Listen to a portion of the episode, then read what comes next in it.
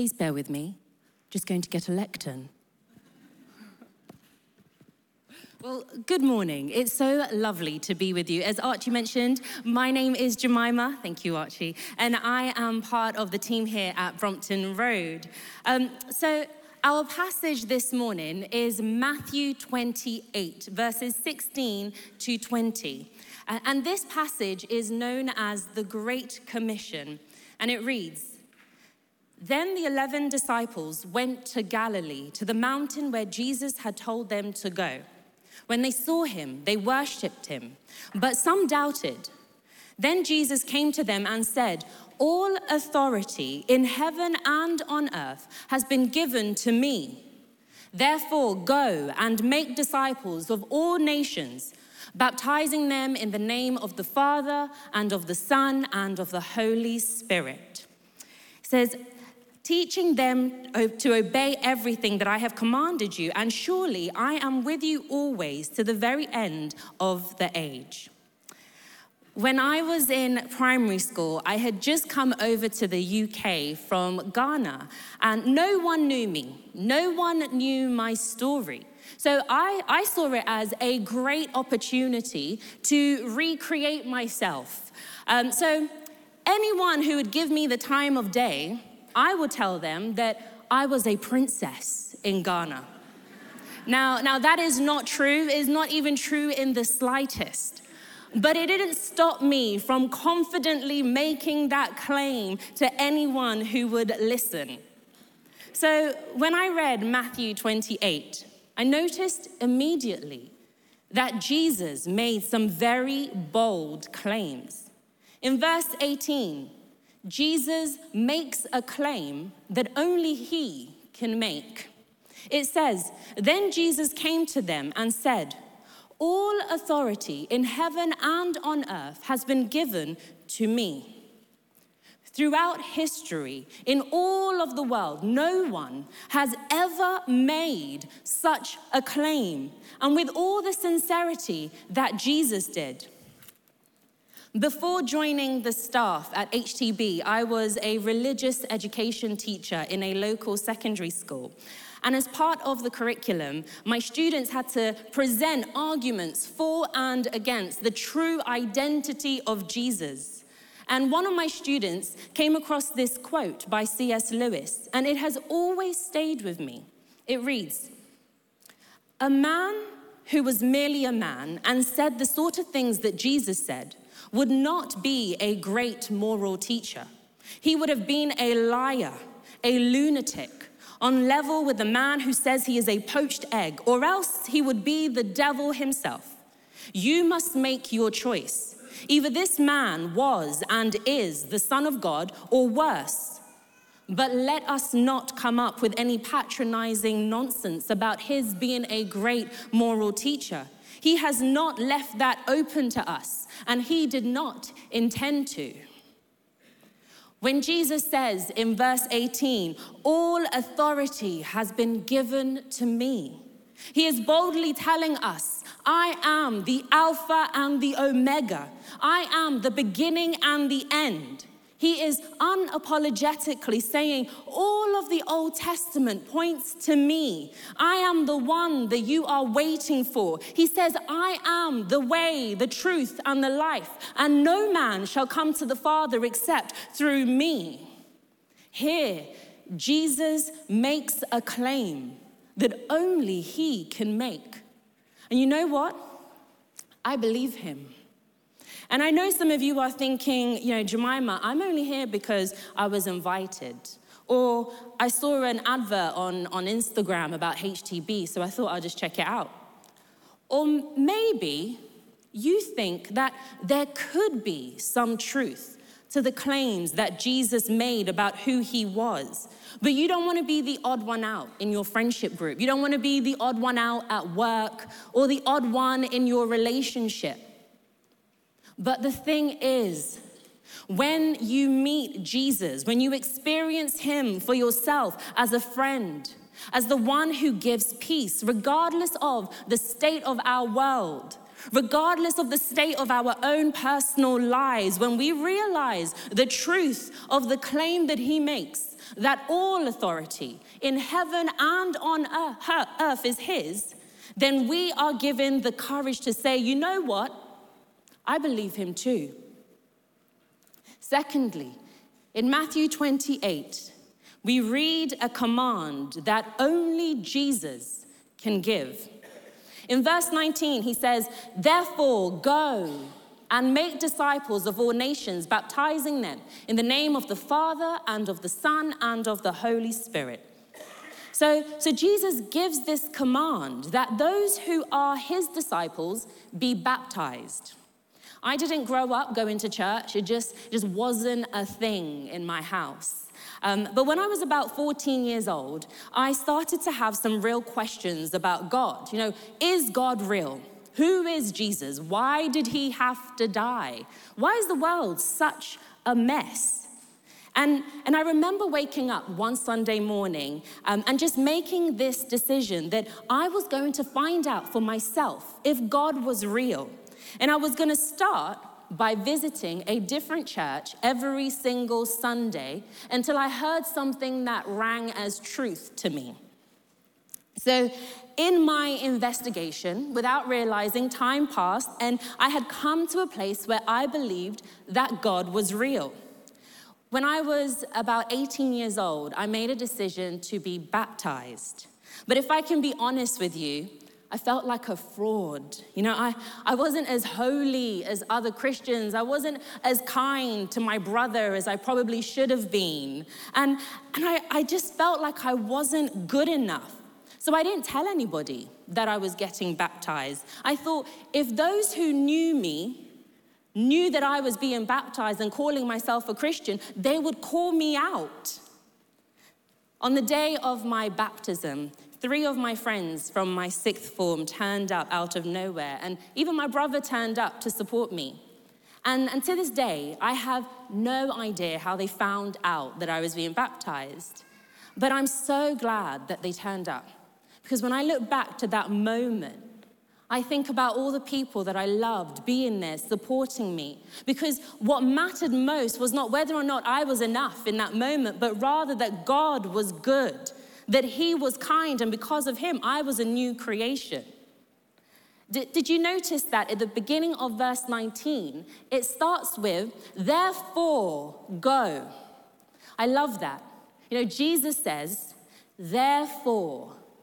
Therefore, because of this, you can do that. Because I have all authority, you can go.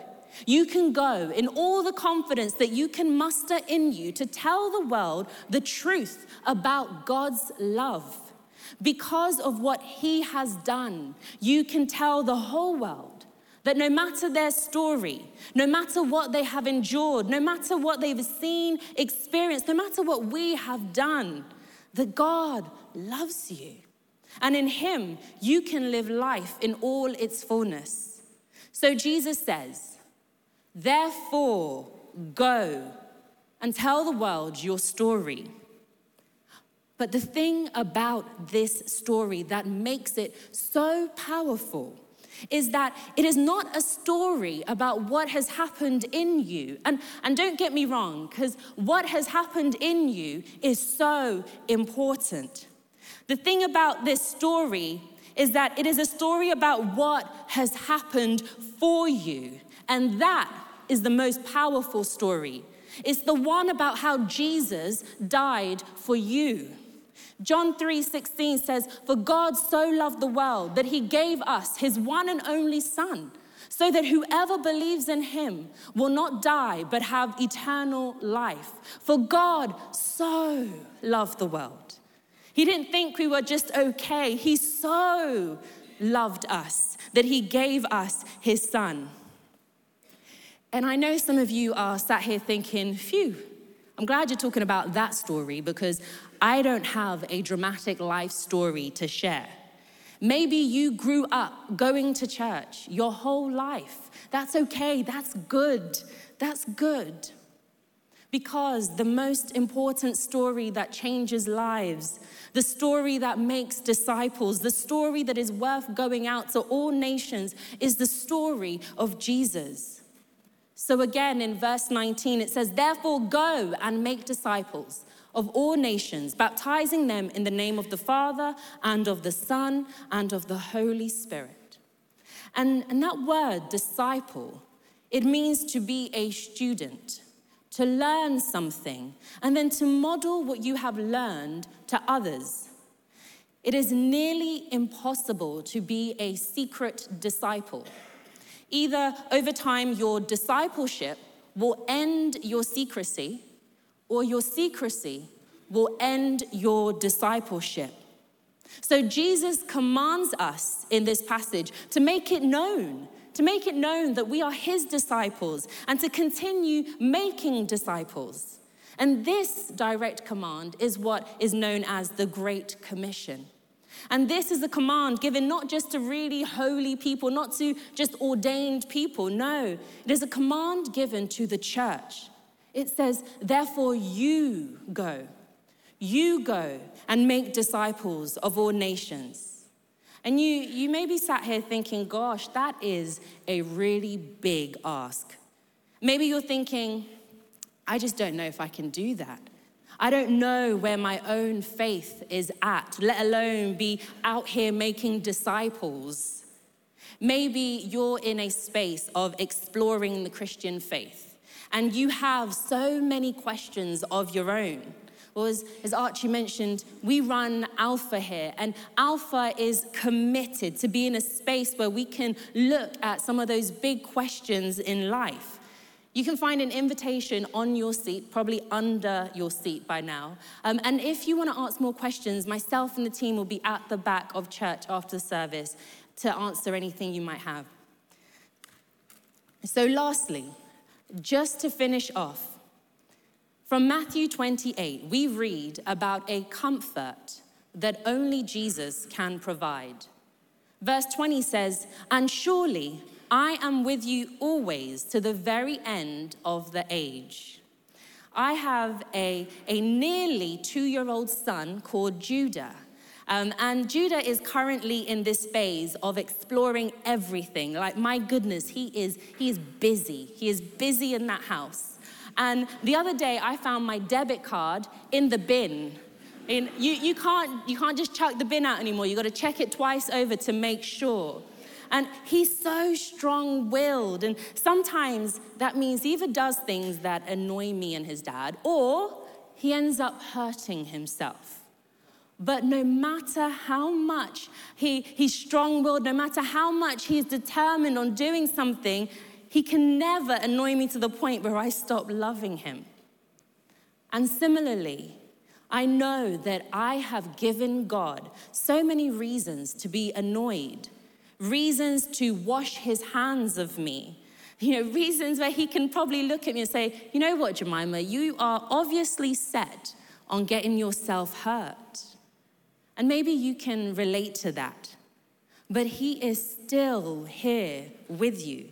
And not only is he still with you, he says, I will always be with you, even to the end of the age. Psalm 27:10 says, even when my mother and father forsake me, you, Lord, will never leave my side. And we know that we can trust him. We know that we can trust what he says. Because in that moment, when he is speaking to the disciples and he's physically standing there, not too long before, they had all witnessed him dying on the cross. They know they can trust him because he told them before he died that he would come back, and true to his word, here he is in the flesh. So when Jesus says, I am always with you, you know he is telling the truth. In some translations, it says, behold, I am with you always. And I really like that translation because behold means to be transfixed. It means to be single-minded. It means to focus our attention on one thing. So when Jesus says, behold, I am always with you. He is telling us, behold the eternal truth of God's goodness. Be transfixed on the endless love of God, that regardless of life circumstances, he is still God and he is good. Only Jesus can offer that kind of comfort. So every time when we find ourselves looking inward, saying, God, I am not good enough, he says, look at me. God, I am not holy enough. He says, look at me. But God, my life is a mess. All we have to do is look at him. When we behold Jesus, keeping our eyes fixed on him, that is when we are empowered by his Holy Spirit to accept that all authority in heaven and on earth is his, that we have been commanded to be disciples making disciples, and that he is with us always, even to the very end of the age. So let's pray. Lord God, we thank you that you are good. Lord, that you are the same yesterday, today, and forever. And Lord, we thank you that only you can make a way.